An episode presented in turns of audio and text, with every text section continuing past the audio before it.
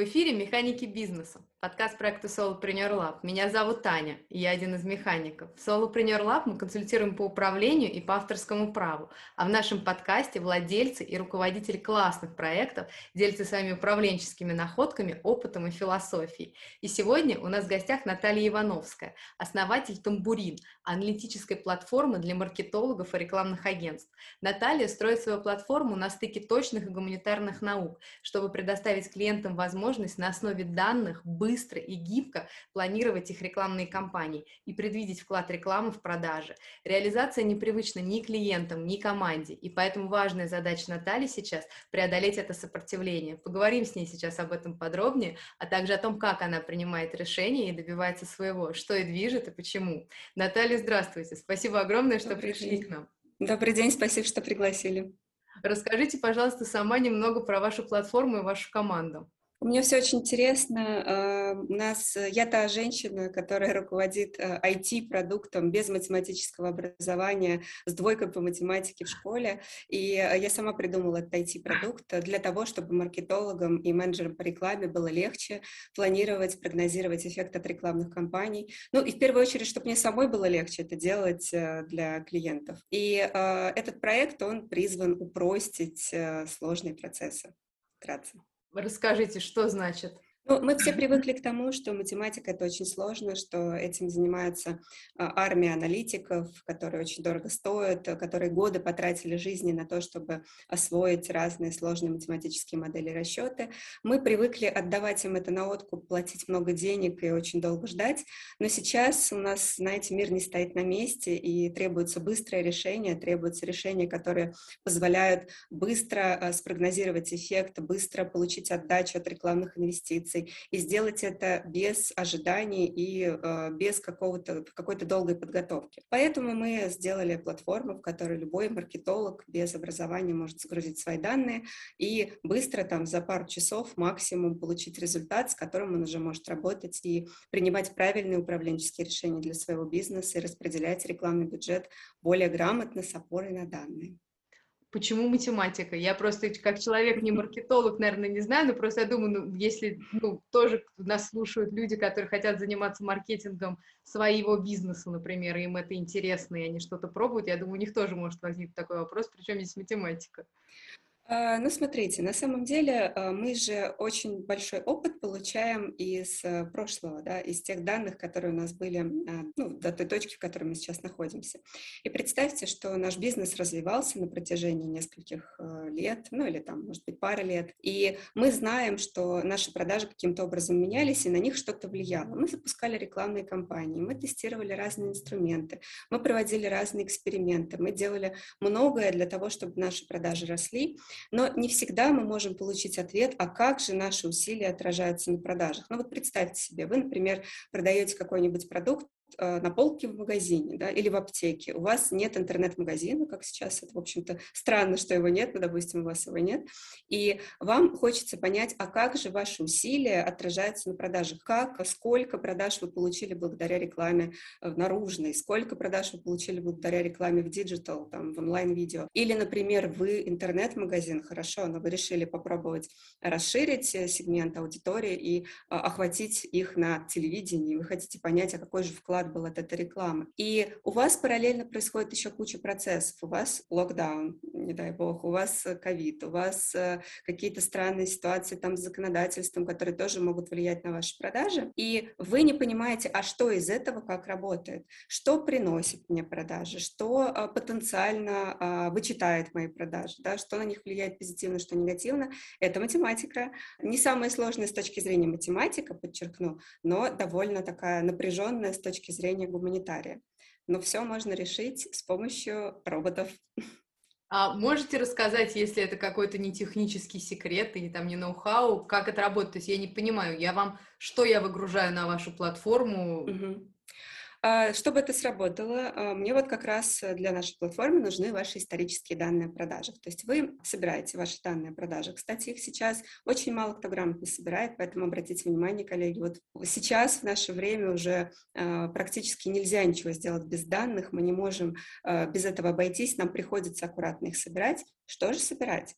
Во-первых, собираем данные о продажах в динамике по неделям, ну, обычно по неделям, иногда по месяцам, есть бизнесы, где по неделям нельзя, за как минимум 30 недель. Это прям самый-самый минимум, с которого можно начинать делать какие-то выводы. Вот, э, например, э, сейчас расскажу вам, почему именно 30 недель, очень часто спрашивают. Скажите, у вас есть кошка? Есть. Кошка есть у вас? Да, есть. да, и собака. Она вот что предпочитает? Э, сухой корм или... Э, мягкий, у нее зубов нет, мягкий. она старая, все выпало, поэтому мягкий.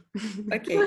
Представьте себе, что вот ваша кошка, вы предложили на выбор два вида, два вида мягкого корма, да, один с говядиной, а второй с тунцом, да?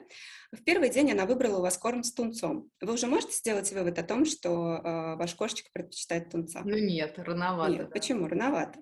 Да. Второй день вы предложили ей то же самое, она опять выбирает корм с тунцом. Ну как, можете сделать вывод, что тунец предпочитает? Ну, вроде как уже да, но все равно рановато все равно рановато. Да. Так вот, а, вы правы. На самом деле, если вы откроете какой-нибудь учебник умный по математической статистике, вы увидите, что вот надо вашей кошке сделать таких предложений 30 штук. То есть ей нужно 30 раз предложить на выбор а, какой-то продукт, и если а, в больше, чем половине случаев она у вас выберет тунца, то, соответственно, вы можете сделать вывод о том, что да, она действительно его предпочитает говядине. Да? Вот также и с данными. Мы собираем данные минимум за 30 недель, чтобы понять, как те или иные факторы в сочетании с друг другом работают. И наша модель учится, то есть это такая обучающаяся система, которая наблюдает за сочетаниями факторов. Ну, например, в первый месяц у нас была там, не знаю, мобильная реклама, онлайн-видео и э, локдаун. Во второй месяц у нас, э, допустим, была реклама на ТВ, мобильная реклама, не было локдауна, зато был, как была какая-нибудь промо-акция. Mm-hmm. А в третий месяц у нас конкуренты разместили какую-нибудь страшную компанию для нас, да, которая очень здорово понизило нам продажи, мы от этого очень страдали. То есть у нас вот э, три наблюдения, да, а в течение 30 вот таких месяцев происходят вот разные такие сочетания. Наша система на основании вот этих наблюдений учится и в конце делает вывод о том, какой фактор, какой вклад э, в наши продажи нам принес. Вот это и есть та самая математика, которая заложена внутрь нашей IT-платформы. То есть, что просто, грубо говоря, вы снимаете с э, человека, который вроде как да, собирает эти данные, вот этот анализ, сопоставление uh-huh. вот этих uh-huh. множества uh-huh. цифр. Да, да. Но на самом деле их даже вручную сопоставить очень сложно. То есть, э, опять-таки, нужно применять ту же самую математику, только делать это дольше. До того, как стали появляться вот такие роботизированные системы, а вот эти замечательные аналитики, дорогие, да, и которые долго работают, они а, тратили недели на то, чтобы найти вот эти связи, построить вот эти все графики, сделать важные нужные выводы, потому что все эти инструменты, они для, реклами... для рекламистов, маркетологов не предназначены. Они предназначены для финансистов, для страховщиков, для здравоохранения, ну вот инструменты, которые модели строят. А нам приходится их адаптировать под себя, поэтому мы тратили на это очень много времени. А сейчас можно не тратить. Сейчас любой маркетолог может взять вот эти данные, э, поместить в систему, она ему автоматически автоматически посчитать все эти вклады, связи и э, факторы, да, а в итоге маркетолог должен только уже включить знание своего собственного бизнеса, понимание продукта и на основании этих данных сделать какие-нибудь выводы. Что ему делать дальше? А что этим? тогда, расскажите, в чем сопротивление клиентов? Это же прекрасно. То есть что, что чего да. что им не нравится, что их да. непонятно им, я не знаю. Да, а, хороший вопрос. На самом деле не нравятся две вещи. Первое, я уже а, начала об этом говорить. А, данные не собирали. Почему? Потому что ну, было незачем, было непонятно, куда их применить. Мода скажем так, тренд да, на сбор данных в маркетинге э, начинается только сейчас, и э, вот только в эти дни, да, в эти месяцы все начинают понимать действительно актуальность, необходимость того, что нужно хотя бы знать свои продажи. Представьте себе, что вот э, я прихожу э, к крупному производителю продуктов питания, рассказываем всю эту историю, он мне говорит, а мне это неинтересно. Я говорю, почему? А потому что мы не мониторим продажи финальному покупателю. То есть мы отгрузили в магазин, что там дальше происходит, происходит с нашим продуктом, это не важно. Это страшно меня удивляет. Знаете почему? Потому что маркетинговый рекламный бюджет, который этот производитель э, выделяет, да, он на кого направлен? Совсем не на дистрибьютора, не на ритейлера, да, а на финального покупателя. То есть мы тратим деньги и не понимаем, как они работают, и это окей. Вот это очень странная ситуация, но она у нас бывает, до сих пор встречается. Поэтому сопротивление в первую очередь мы работаем по инерции, мы работаем так, как у нас это было принято и заведено да, до этого. Мы не хотим ничего менять, потому что это люди, ресурсы, это, ну, как бы кажется сложно, это большой барьер, потому что маркетологи у нас на технических специальностях не учились, им довольно трудно бывает понять вот Э, смысл того, что мы делаем, да, и а, плюс нет данных, не на чем это все строить. Вот два основных барьера, с которыми мы сталкиваемся, почему все до сих пор не прибежали а, рассчитывать эффект своих рекламных инвестиций. Слушайте, а как вы это на практике преодолеваете? Что мне очень, я думаю, вообще на самом деле любому, ну, как бы человеку, который делает какой-то продукт экспертный, это все очень понятно, потому что действительно работа твоего клиента тоже предусматривается, чтобы ты сделал хорошо свою работу для него. Вот, и действительно, ну, так скажем, побудить клиента поработать вместе с тобой э, не так просто. И это, ну, как бы отдельная история, и часто мы идем на компромиссы, и вот это, да, и все, все, мне кажется, ну, в принципе, всем все понятно. Расскажите, как вы, что вы делаете, как вы решаете для себя это, этот вопрос? Ну, конечно же, во-первых, мы э, собираем экспертизу по тем проектам, которые мы уже сделали, и то, что можно рассказать новым клиентам, да, то, что ну, не попадает ни под какие NDA, а, то, что можно действительно там, каким-то опытом поделиться, мы рассказываем, как это было у других, да, и что, может, чего можно добиться, если вы это внедрите. Мы выступаем с разными кейсами на конференциях, рассказываем об этом. Мы поднимаем эти проблемы постоянно во всех наших пиар-материалах, и вся активность нашего пиар-отдела э, сейчас направлена на то, чтобы рассказать, как важно собирать данные. Даже не, то, не что-то с ними делать, да, а хотя бы начать собирать. И плюс, конечно, всегда действует, когда ты э, уговариваешь клиента на какой-то ну, минимальный эксперимент на э, каких-то там не самых чувствительных данных, когда клиент сразу же видит э, выгоды от этого процесса, и тогда уже подключает каких своих ну, коллег, да, подчиненных к этому, и уже вокруг этого образуется какая-то команда, и уже процесс развивается. Это все долго. Ну, то есть с момента, как мы пришли первый раз к клиенту, до момента, когда мы получили результат первого проекта, может пройти около полугода. Именно потому, что мы постоянно преодолеваем вот эти барьеры. Я не умею, я не могу, у меня нет ресурсов, у меня нет времени, у меня другие задачи в приоритете. Ты приходишь, говоришь, коллега, как же так? Как же могут быть в приоритете какие-то другие задачи, если ты не понимаешь, сколько денег у тебя работает, а сколько нет? Да? Тем не менее, в приоритете у нас периодически другие задачи. Окей, хорошо, а, мы рассказываем, показываем, делаем эксперименты на каких-то малых группах, тестовых регионах, тестовых проектах, и только после этого, когда клиент впечатляется результатом, говорит, о, да, вот тогда эта вся система разворачивается на весь его основной бизнес. Слушайте, это очень интересно. А если не секрет, вы вот эти тестовые, ну то есть, грубо говоря, это уже как бы контрактация, то есть вы вот этот тестовый период, вы с ним проходите, ну, как бы в счет, э, в надежде на какой-то контракт, который вы заключите, или как вы это реализуете, потому что это очень интересно. Ну, мне mm-hmm. например, лично это очень интересно, я думаю, другим людям, которые тоже продают какую-то экспертную штуку, тоже интересно было бы ваш опыт узнать. Да, коллеги, мы очень долго думали, на самом деле, над этим, и э, очень долго спорили, какую схему лучше выбрать. В итоге тест у нас платный. Он не очень дорогой, он, ну, скажем так, а, для подтверждения серьезности намерений, ну, для там, компании средний и крупный бизнес, 50 тысяч рублей, сколько стоит наш тест, да, это там не самая большая цена. Почему она все-таки есть? Если у вас в проект вовлечены люди, у которых, ну, соответственно, часы работы, которые оплачиваются, да, и, а здесь невозможно не вовлечь людей, потому что на вот этом вот этапе анбординга, да, то есть когда вы знакомите клиента с своим продуктом, помогаете ему собирать данные, ищете где-то в открытых, закрытых открытых источниках, помогаете все это собрать, учите команду. Вы тратите на это больше ресурсов, чем когда этот клиент у вас будет уже сам, а, обученный вами там, на ваши подписки, на ваш продукт, там что-то делать. Поэтому, а, чтобы вот эти все ресурсы не тратились впустую, у нас все равно какая-то минимальная цена, которая, во-первых, подтверждает серьезность намерений, что мы действительно, у нас есть потребности, мы хотим решить какую-то проблему. А, во-вторых, это, конечно, интереснее тем, кто работает, да, потому что это, опять-таки, мотивация материальная, хоть небольшая, но тем не менее она тоже есть. Интересно очень. А расскажите, почему сопротивление команды? В чем, что, что, что команда не пока не. А команда, вы имеете в виду наша или команда? Да, да, да, ваша, потому что клиентов, я, мне кажется, ну, вроде понятно, вы на самом деле очень, мне кажется, все так разложили, все понятно. И как ага. вы решили этот вопрос, тоже понятно. А как, расскажите про команду.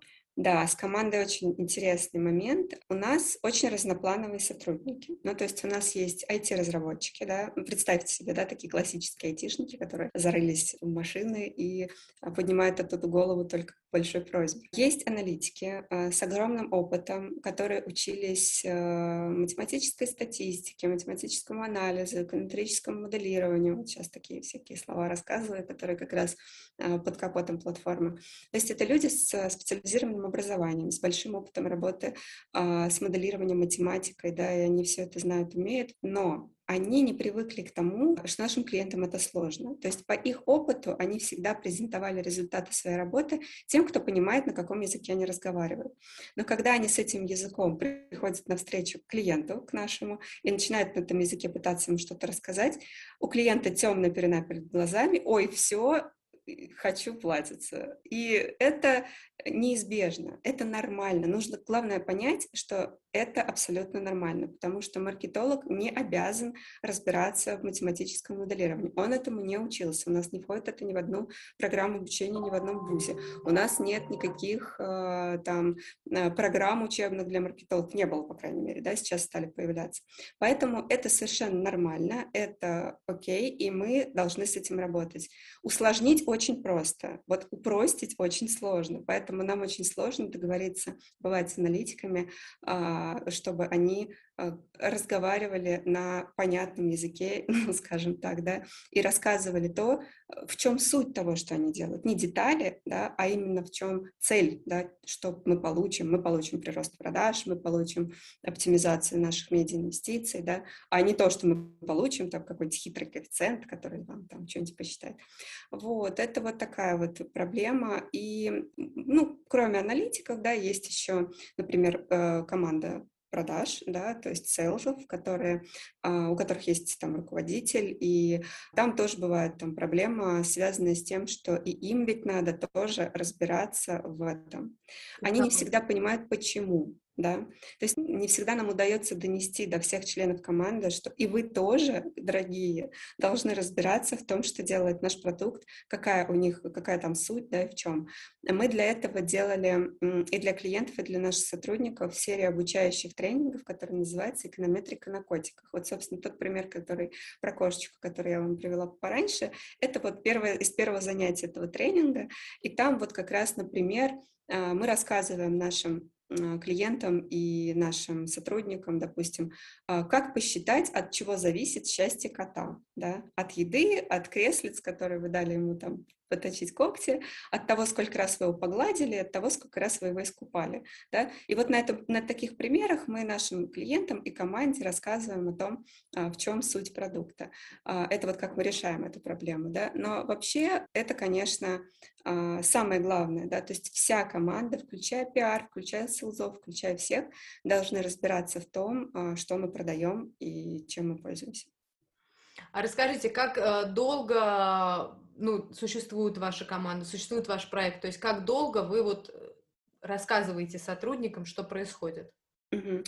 А, вообще проект начался примерно где-то два года назад, и начался он с того, что я сама для себя, ну как э, аналитик, я работала в рекламных агентствах, там стратегии писала, что мне очень сложно было достучаться до аналитиков команды э, в агентстве, да, я работала по найму, и я приходила, они делали такое лицо, у них такая всегда корона на голове, ой, сейчас у меня супер важный проект, там, подожди, до тебя там очередь дойдет через месяц, да, ну, come on, мне сдавать вчера, какой через месяц.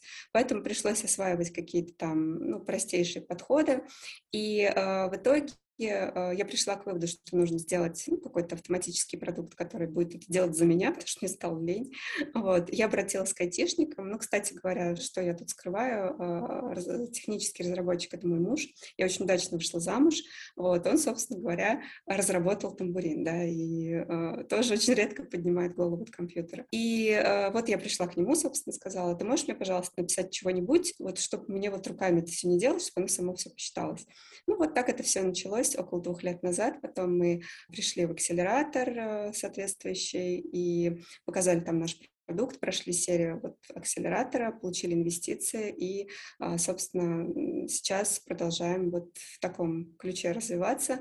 А, получили уже два раунда инвестиций и думаю, что третий не за горами, потому что, в принципе, хороший показатель у бизнеса. Чего всем желаю.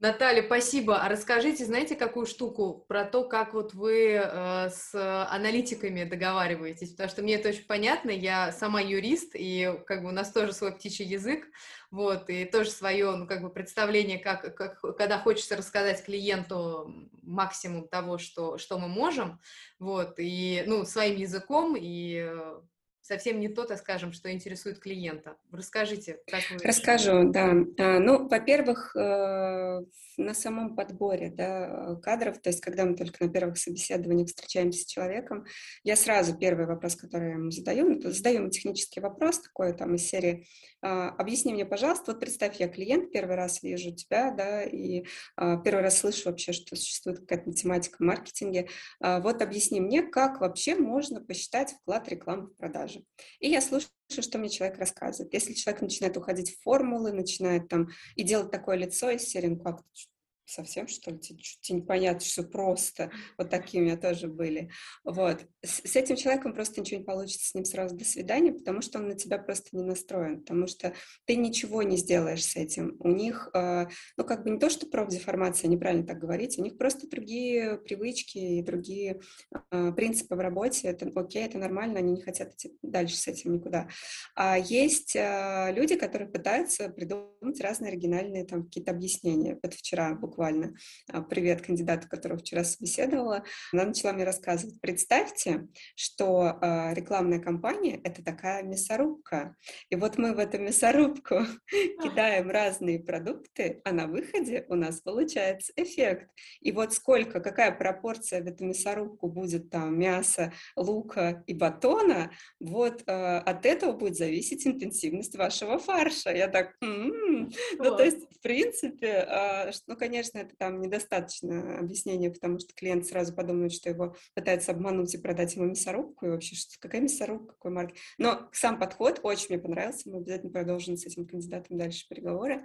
А, так вот, это вот на этапе первом, да. На следующем этапе а, они обязательно, как приведение, как это у нас называется в компании, они как приведение присутствуют на всех встречах. Ну, то есть они сидят вот в Zoom, да, у нас в основном уже все дистанционно, как у вас, наверное, многих, и они там сидят без камер и микрофонов, как привидения, просто слушают, какие вопросы задают клиенту, а клиенты, а, как я на них отвечаю, или кто-то из коллег, который уже понял, как надо, а, как происходит, какие вопросы опять нам встают, какие проекты у них получаются, что происходит и так далее.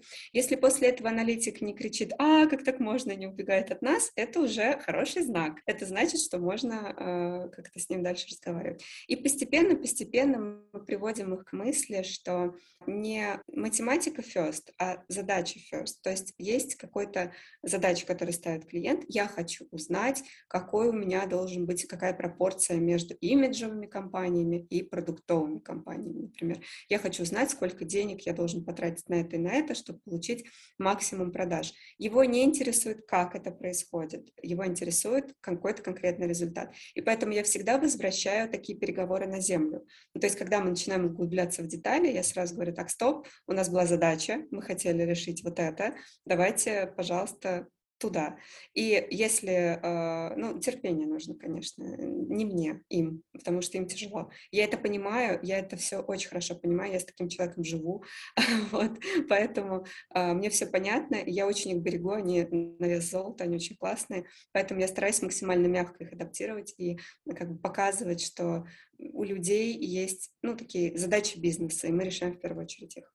А расскажите, пожалуйста, не до конца вот мне понятно. То есть у вас есть, получается, продажники, Да, у вас есть аналитики, да. и у вас есть, собственно, муж и, наверное, да, И какая-то еще команда разработчиков, команда, да. которые непосредственно Да, кодят. да. А можете чуть-чуть рассказать, что делают аналитики, ну, Мгм. как бы, чтобы, как бы, ка- как они, то есть они, я так понимаю, получается, аналитики между кодом и между продажами. Между кодом и постпродажами. То есть у Да, нас, э, да, то есть после того, как закончился процесс продаж э, со стороны а, sales команды, мы готовы приступить к тесту. Вот тут подключаются аналитики на процесс анбординга. Вот этот процесс– это ну, когда мы устанавливаем систему клиенту и рассказываем ему, что там в ней делать. Мы консультируем, э, как, какие данные собирать. Мы помогаем, если что, их собирать. У нас есть еще джуниор-аналитики, которые, например, э, собирают данные о погоде, о ставке там ЦБ, о, а, допустим, каких-нибудь индексах благосостояния населения, все это тоже там на некоторые продукты влияет, собирает это все в одну кучу. И э, вот мы согласовываем там с аналитиками, да, и с клиентом, как это все происходит. Потом, а, если у клиента на его стороне аналитика нет, а это, кстати, уже все реже и реже происходит, да, уже аналитиков много, сейчас много хороших школ, а, то мы берем на себя построение первой модели. Ну, то есть вот, вот первый вот этот проект, который делаем с клиентом, делаем мы и презентуем клиенту результаты. Вот здесь вот уже а, включаются, собственно, наши а, аналитики. И если у клиента на его стороне аналитик есть, то значит наши аналитики включаются в переговоры. Ну, то есть у них возникают вопросы, они начинают им там отвечать. И только если возникают какие-то там, например, технические предложения или сложности, ну, допустим, что-то не работает, а вот я бы хотел там, например, какой-то такой график, то мы не сразу идем с этим к техническим разработчикам, потому что они скажут, что мы рано пришли. Мы сначала соберем несколько таких. Один раз я просто пришла, так и сказала, а мой клиент, там супер топ-клиент, хочет вот такой график. Хм, только один клиент, Извини, типа, это, ну, неправильно так делать. Э, Нужно сначала подтвердить, что это действительно нужды, а не, а а, галлюцинации, как говорит наш продукт-менеджер. Наташа, это нужды или галлюцинации? Вот. И когда мы подтверждаем, что это нужда, а не галлюцинации, вот тогда, а, собрав там с э, клиентов обратную связь, мы можем там что-то в разработке сделать. Вот, вот так примерно процесс выглядит. Слушайте, интересно, а то есть, получается, вот есть, вы как раз упоминали, что вот у вас тоже ваша система учится, то есть у вас сейчас как раз, ну, грубо говоря, у вас этап идет, когда вы, то есть ваши эксперты, аналитики, они как бы работают, ну, как бы, грубо говоря, сейчас есть их экспертиза, наверное, да, в первую очередь, которая помогает вашей машине, да, э, научиться и в последующем, да, через какой, на каком-то горизонте начать больше самой выполнять эту экспертизу вместо Да, аналитиков или нет? Да, все так. Мы сейчас где-то в середине этого процесса. То есть в начале процесса мы были тогда, когда у нас вообще она ничего сама не считала, и надо было... Она представляла из себя просто удобный интерфейс для тех, кто понимает, что делает. Ну, то есть ты, например, разбираешься в моделировании, тебе гораздо удобнее делать это в Тамбурин, чем а, в каком-либо другом софте, потому что мы его там под маркетологов а, адаптировали. Сейчас мы находимся на этапе, когда наша система уже больше гораздо считает сама, но, тем не менее, все равно требует э, включения вот наших специалистов, да, там, для каких-нибудь нюансов. Ну, приведу какой-нибудь пример.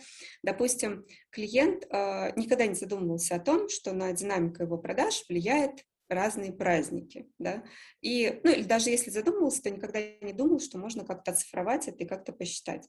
И вот мы ему рассказываем, что на самом деле а, вот на ваши продажи влияет, допустим, Пасха или какой-то процент, там, там процесс после нее, там, да, какое-то там, какое-то количество дней, да, есть пост-эффект. Он об этом не задумывался, у него как бы не было инструмента, который это считает, вот, поэтому мы ему подсказываем это, и это опыт, то есть это действительно опыт, который э, вот присущ нашим коллегам-аналитикам. В будущем мы бы хотели, чтобы эту подсказку делала машина. Ну, то есть, чтобы клиент выбирал свою категорию, говорил, у меня там, не знаю, минеральная водичка, да, и мы ему так говорили, ага, э, там ему машину выдавала, да, ага, обратите внимание, что у вас там 23 февраля важный момент, да, и там, не знаю, какой-нибудь э, после новогодний вот этот вот период. Проставьте туда, не забудьте вот этот вот галочки, что у вас это есть там. Или мы сами даже за вас проставим. Вот это то, к чему мы стремимся, то, над чем сейчас работает IT, то, над чем работает команда аналитиков тоже в том числе. Вот. Э, ну и сейчас, в принципе, вот так вот э, с такими устными консультациями тоже, в принципе, можно жить, но хотелось бы, конечно, больше автоматизации. Слушайте, а какой горизонт? Когда вы, понятно, что все это, ну, план, тем не менее. Ну, по планам это где-то около полугода на то, чтобы ну, получить первые быстро. результаты. Это же да, очень да. быстро. Это очень быстро. Объясню, почему очень быстро. Потому что мы все из поколения Y. Мы умеем на износ работать и любим. А, это один из наших самых, наверное, больших недостатков, с одной стороны. С другой стороны, а, одно из самых больших достоинств. То есть мы умеем действительно отключиться от всего и пахать, пахать, пахать, а, пока не получим результат. Думаю, что через где-то, ну, по планам, да, понятно, что все это может, все что угодно может случиться, вдруг вы там в процессе... Спросить, что я вас перебиваю, mm. я просто думала, что вы-то пашете, но машине-то надо научиться, ну, то есть а, как? Ну, опять-таки, нет, э, машина научится, когда мы в нее вложим соответствующий контент, то есть это зависит не от машины, это зависит от Количество, нас, да? Я поняла. Да, это зависит в первую очередь от нас, сколько мы в нее вложим вот этих всяких бенчмарков, категорий, знаний, да, своих там опытов и так далее. Э, у нас все это, в принципе, есть, и люди есть, и материалы есть, и все есть, да, нам а, нужно пахать, пахать, пахать. Вот. С одной стороны, это, конечно, плохо, потому что у нас там у всех семьи, да, и это все, конечно, отражается, да, но с другой стороны, а, тамбурин мы написали за 14 дней. Дней за новогодние каникулы. Вот в том виде, в котором он был первый раз, ну вот когда он еще там не все умел, да, но тем не менее продукт, который мы продали первому покупателю, мы написали за 14 дней и продали его за 100 тысяч рублей. Это к тому, что не надо мне рассказывать про work and life balance, про всякие там, э, не знаю, сложные там взаимоотношения с продуктом и так далее. Если надо, можно сделать. Просто если не делается, значит не надо. Вот и все. Слушайте, это очень интересно. Сейчас я буду спрашивать, как вы не выгораете, но прежде хочу все-таки закрыть, э, ну, как бы до, до конца понять тему команды. Последний mm-hmm. вопрос, по большому счету, наверное, может быть, еще что-то будет возникать по ходу, но сейчас вот то, что я понимаю, что хочется вот как, как бы, что, что еще хочется уточнить. А, вот смотрите, то есть я как бы думаю о том, что, то, то есть правильно ли я вас поняла, потому что мне кажется, ну, короче, в общем, правильно ли я вас поняла, что у вас есть команда продаж, которая снимает, так скажем, с ваших экспертов, которые сейчас составляют, если я правильно понимаю, кор, да, вот вашей да. экспертизы, они снимают вот эту всю историю по контрактации, да, и по взаимодействию, по да. поиску клиентов и да. прочее. Да, все так. Да? Ну, то есть и в этом смысл. И вы просто, вы просто сняли с этих людей огромный пласт, который отвлекает их от того, что они должны поставлять э, вашему клиенту, и, mm. и одновременно помогаете им взаимодействовать. Просто это очень круто. Ну, то есть я, я хотела уточнить, потому что это прям классно. И да. Здорово. То скорее с себя это. Да, все правильно. Я скорее даже с себя снимала это, потому что первые, первые там, недели, месяца запуска у нас не было никакого отдела продаж, были аналитики, два. А, был Женя, мой муж, да, была я. Все, вот вся наша команда на первом этапе. И я и продажами занималась, и клиентов искала, и контракты заключала, и документооборот, и анбординг там почти весь, ну, там пополам с аналитиком, и вот и обратная связь там, и все-все-все, и пиар там какой-то даже. Вот все это было, ну, это, правда, недолго, но все это было вот так вот э, на нас, и я это скорее сняла с себя и сразу разделила этих людей, потому что sales компетенция — это одно, компетенции продуктовые, и это совершенно вообще разные вещи. Это разные люди, у них разные задачи. А, у нас очень талантливый руководитель отдела продаж. Э, Алена, привет, я очень тебя люблю. Э, это потрясающий человек, который, человек-оркестр, который помнит все, знает все про всех, и там а, сняла с меня огромный пласт вот этой работы по поиску, обработке и менеджменту клиентов. Вот. Кстати, вот э, аккаунт-менеджмент у нас тоже в Силзах, а хочется разделить. То есть я на следующих этапах я буду делить продажников и аккаунтов, потому что вот уже чувствуется, что не хватает уже вот этого а, расскажите, разделения. Не понимаю. Ну, Вроде а, как да, потому ваши что... а, аналитики аккаунт делают или нет? Ну, а, нет, хочется еще, знаете, аккаунтинг по документообороту, например, по каким-нибудь процессам. Например, а, у нас есть а, согласованный процессинг работы с клиентом.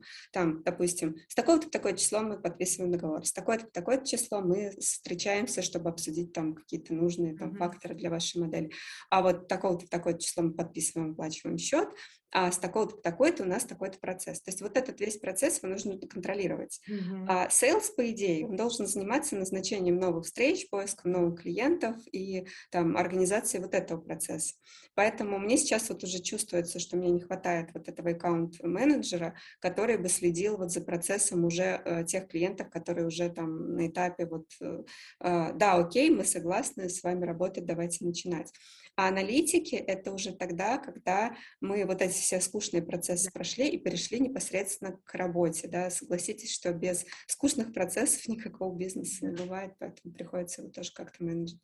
Да, и с них снять. Я поняла, поняла. Просто чтобы, опять же, они могли сосредоточиться, и не... Mm-hmm. потому что там тоже большой скоп работы, и его... Да, конечно. поняла. Класс.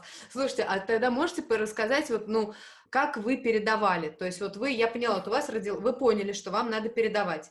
А, но как бы надо же, ну, это же тоже процесс, то есть его тоже надо построить, надо систематизировать, надо понимать, что ты передаешь, кому ты передаешь. Как вы это делали? Поделитесь, пожалуйста. Со слезами. Почему? Нет, Потому я что... понимаю. Я имею в виду, с эмоциями я прекрасно понимаю. Я имею в виду, как вы себе, людям помогаете. Ну, то есть, как вы это реализовали? Я поняла, что ты да. захотел, ты готов, ты понимаешь, что ты захлебнешься, ты все, вот ты вот он, а что делать-то? Просто прийти сказать «на»? Ну, во-первых, мы ввели э, систему ежедневных э, встреч. Ну, то есть у нас каждое утро э, проводится там статус и подробный э, рассказ о том, у кого что случилось, кто с кем встретился, у кого какие проблемы и что нам делать. Я это ввела с первого дня. То есть вот у нас как появились больше трех человек в команде, да, появился sales первый, да, там еще какие-то джуниоры.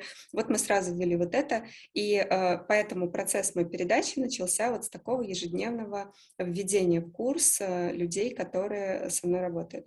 Потом э, все, абсолютно все сотрудники вначале присутствуют на всех встречах с клиентами, как проведение, грубо говоря. Почему? Потому что они тоже должны быть в курсе, как, как все происходит. И тогда вот этот процесс передачи проходит легче, потому что человек уже в курсе, что требуется, да, какой, на каком этапе какой процесс находится, и э, понимает, что делать. А потом у нас э, мы специально с командой проходили кучу тренингов э, по управлению процессами. То есть это нам тоже очень помогло. И правда, вот есть тренинги бесполезные бывают, а бывают прям очень полезные. Вот у нас был потрясающий тренер по продажам, который нам выстроил прям очень хорошо там много вот из процесс, вот этих вот процессов, и прям мне прям помогли. То есть я вообще не эксперт, не эксперт в продажах и в аккаунтинге, я больше ну, я в прошлом там медиапланер, аналитик, да, стратег э, рекламных кампаний, поэтому вот этот вот процесс у меня, ну, как бы в голове не выстроен, поэтому пришлось вот так вот к экспертам обращаться. Нам очень помогли, выстроили процессы, все хорошо. И я вот прям отрывая от себя, все равно в голове думаю до сих пор, что я бы сделала это лучше, все равно э, мы все это передали, и теперь э, я очень некомфортно себя чувствую без ежедневного контроля этой ситуации. То есть мне нужно каждый день, когда у меня не получается, у нас там по утрам эти встречи, если у меня там утром какое-то важное другое дело, мне целый день не по себе, что я сегодня не поговорила со всеми, не знаю, что происходит.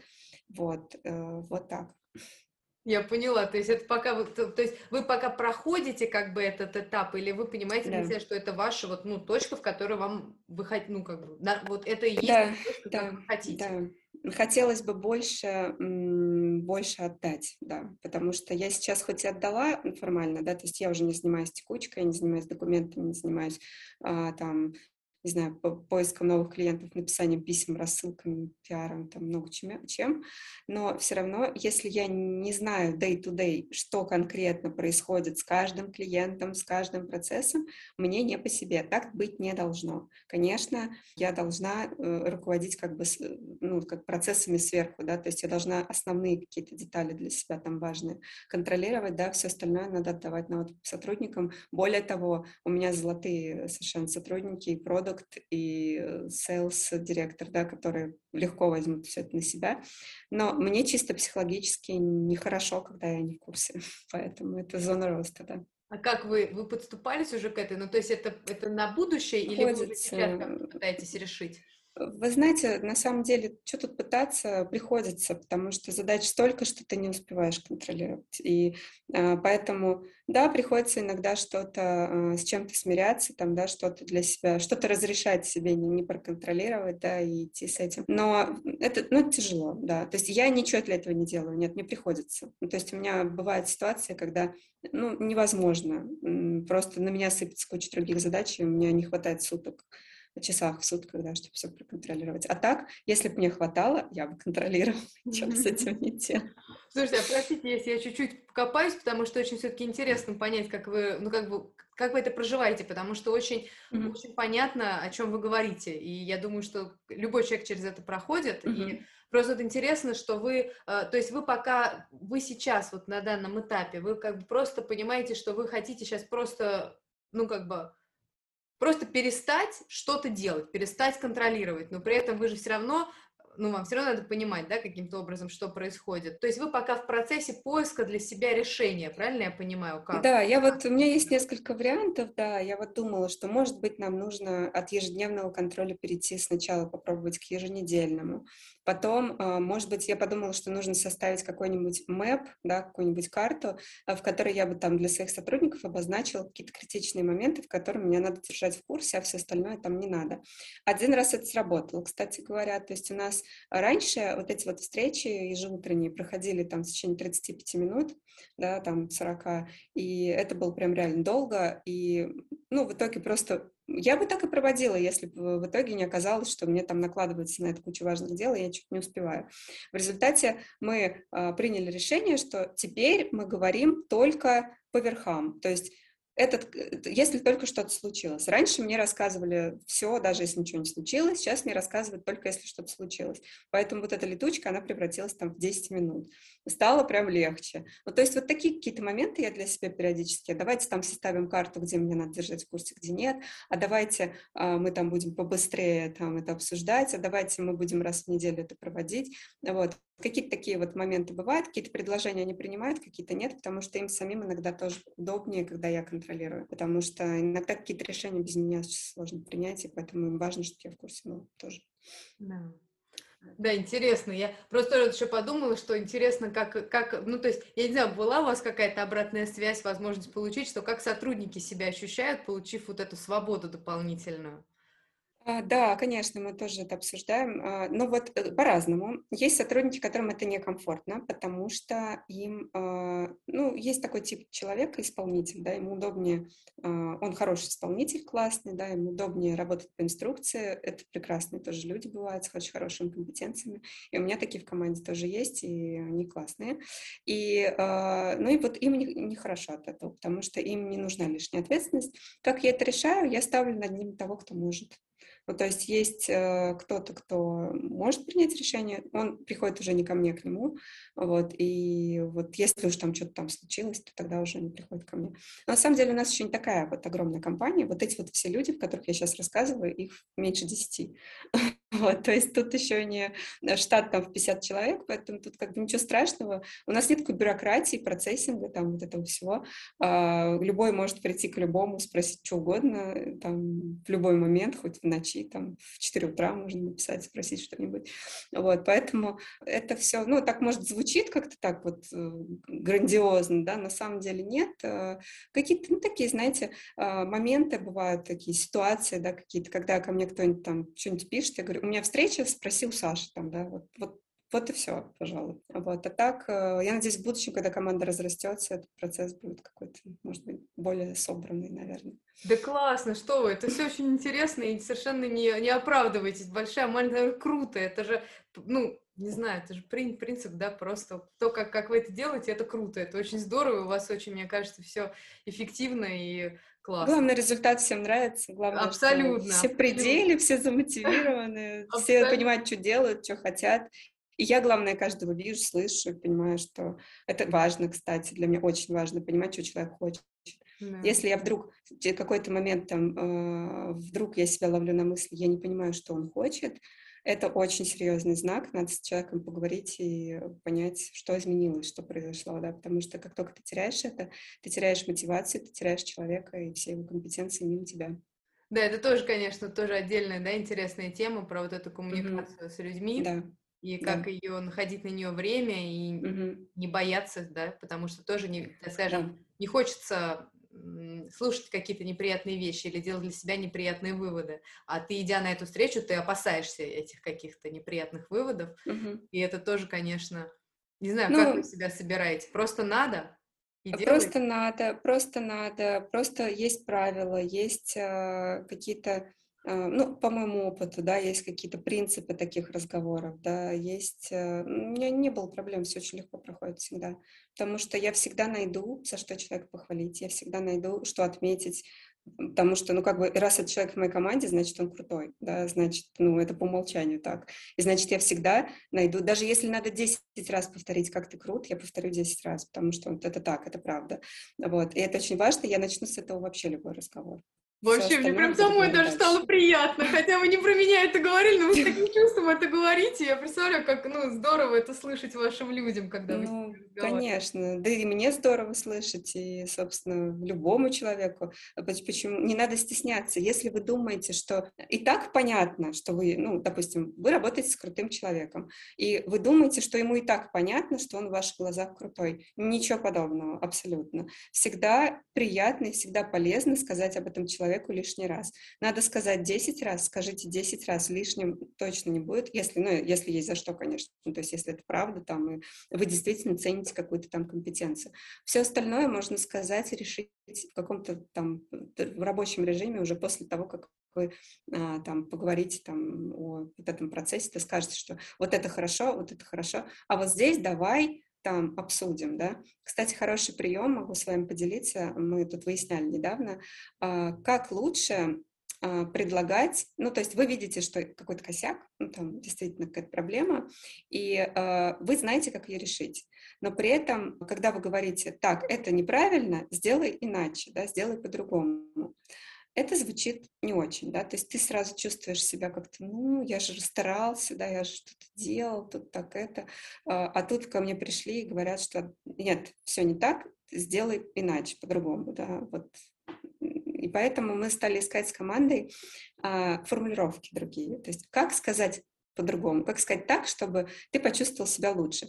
Так вот, выяснилось, победила в итоге формулировка, а, допустим, Саша, а давай сделаем вот так, знаете, в чем разница? Вот когда ты говоришь, это неправильно, делай так, ты чувствуешь себя плохо. А когда тебе говорят, хм, интересно, а давай сделаем так. То есть ты как бы приобщаешь его к процессу, ставишь его на свой уровень и обсуждаешь с ним, как бы советуешься, как лучше поступить, да, при этом ты говоришь решение, то есть ты не, ты не задаешь вопрос, а давай сделаем вот так или вот так, как ты думаешь, да? Нет, ты говоришь, а давай сделаем вот так, то есть сделаем вот так ты говоришь свое решение, как мы сделаем, но добавляя перед этим слово «давай», создается ощущение, вот как-то, ну вот, э, что вы на одном уровне обсуждаете какую-то проблему, человек тебе говорит «ну давай» и дает. Вот. То есть очень важно, как вы формулируете требование исправить какую-то ошибку или сделать что-то, что вам нужно.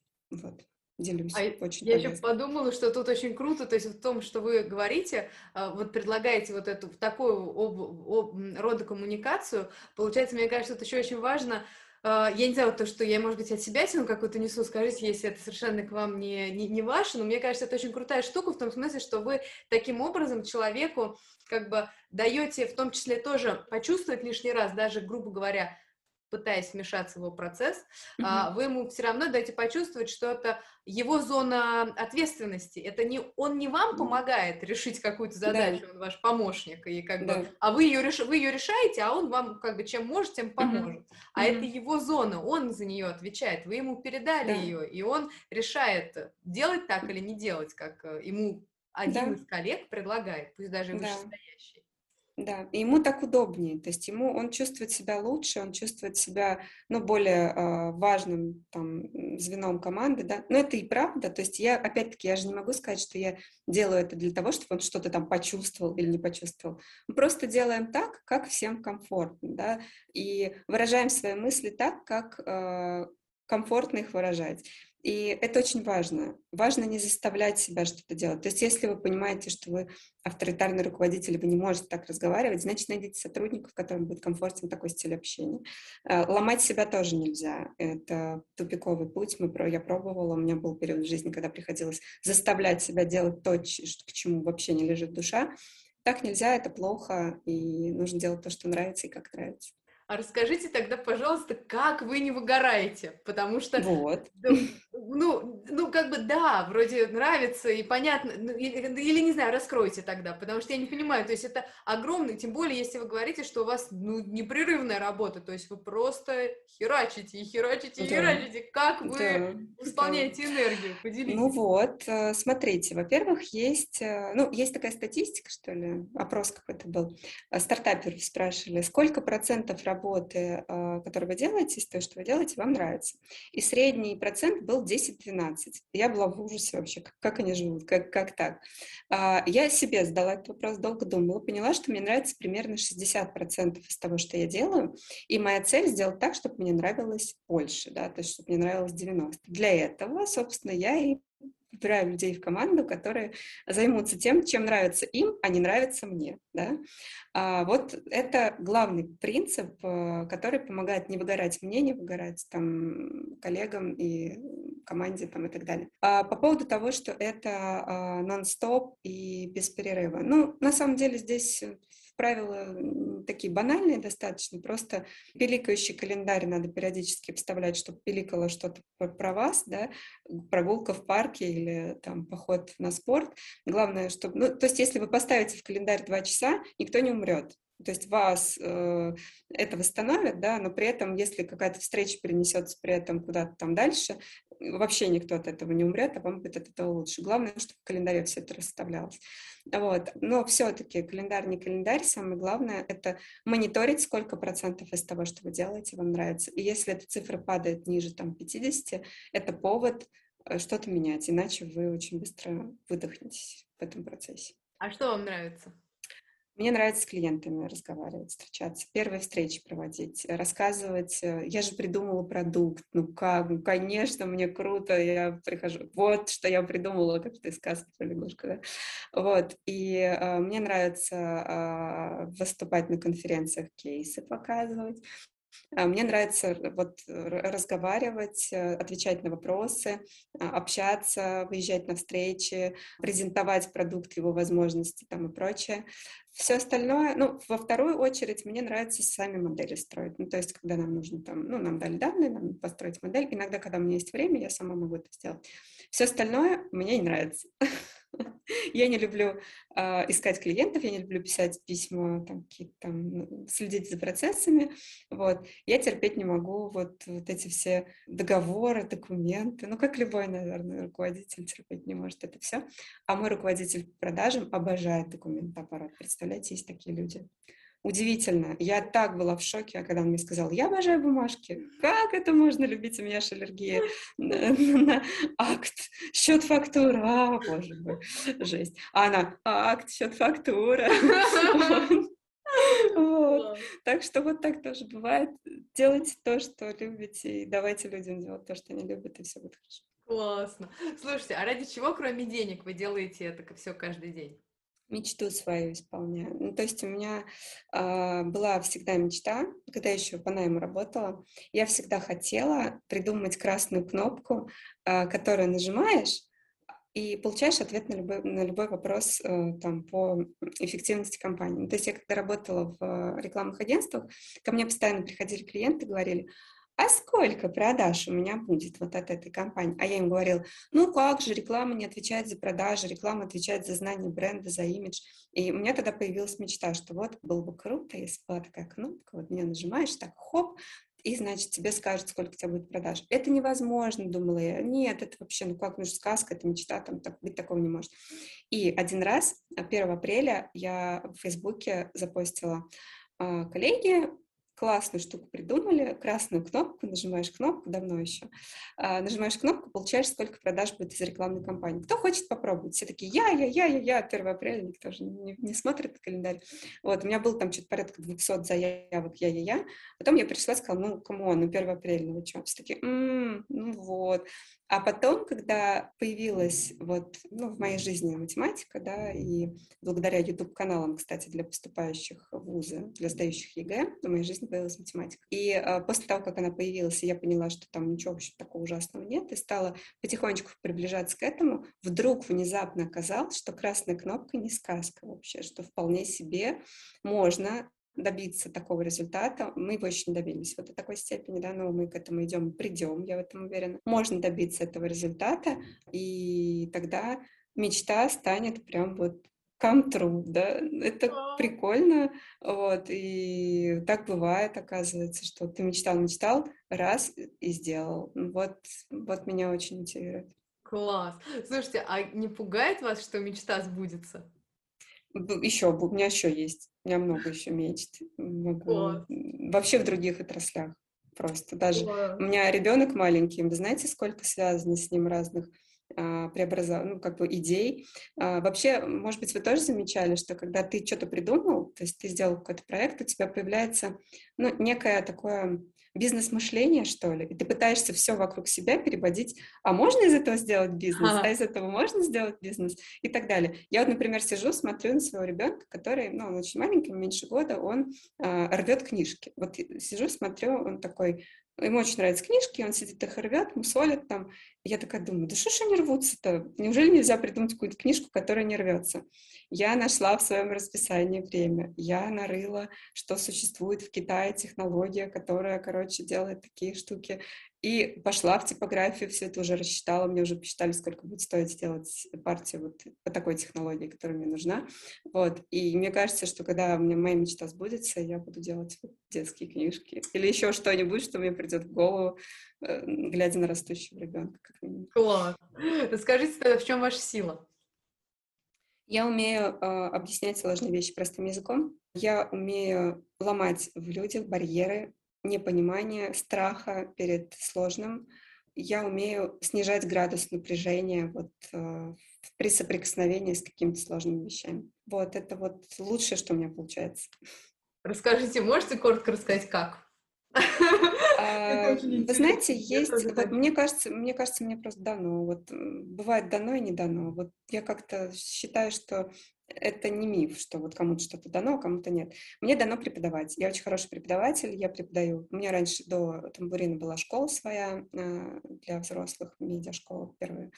И э, я сейчас преподаю в высшей школе экономики и в нескольких еще вузах там периодически. И курсы всякие веду по медиапланированию, там по эконометрике. Э, мне вот дано. Я от этого заряжаюсь, я получаю от этого удовольствие, и э, у меня это хорошо получается. Я знаю кучу людей, которым это не дано, и это, ну, окей, им дано что-то другое. Вот. Э, и, и проекты я придумала, связанные со, с самой сильной своей стороной. Да? Да. То есть объяснить сложное просто. Вот. Класс. А в чем сила тогда тамбурина, расскажите? А в том, что он мое, наше продолжение. То, что мы воплотили в нем свои сильные стороны. И если вас, ваш бизнес воплощает ваши сильные стороны, то э, вы не выгорите никогда, потому что вы с ним как бы вот одно и то же получается. И тамбурин — штука, которая э, мою мечту исполняет, и я надеюсь, исполнит мечты там других э, специалистов по маркетингу, да, упростит эту задачу. Э, и сделать, сделать сложное простым очень трудно, да, вот как, как такой парадокс получается. Но это правда очень трудно. Сила тамбурина в том, что он вот очень резко развивается в этом направлении и понимает уже, по какой дороге ему идти. Наталья, спасибо вам за этот разговор. С вами было очень интересно. Спасибо, спасибо вам взаимно. Зовите еще. Спасибо большое. Удовольствие. Классно, что вы были с нами. Оставляйте свои впечатления в комментариях. Нам все интересно и важно. И приходите в Solopreneur Lab за консультациями по управлению или по авторскому праву. Мы всегда рядом, чтобы помочь вам.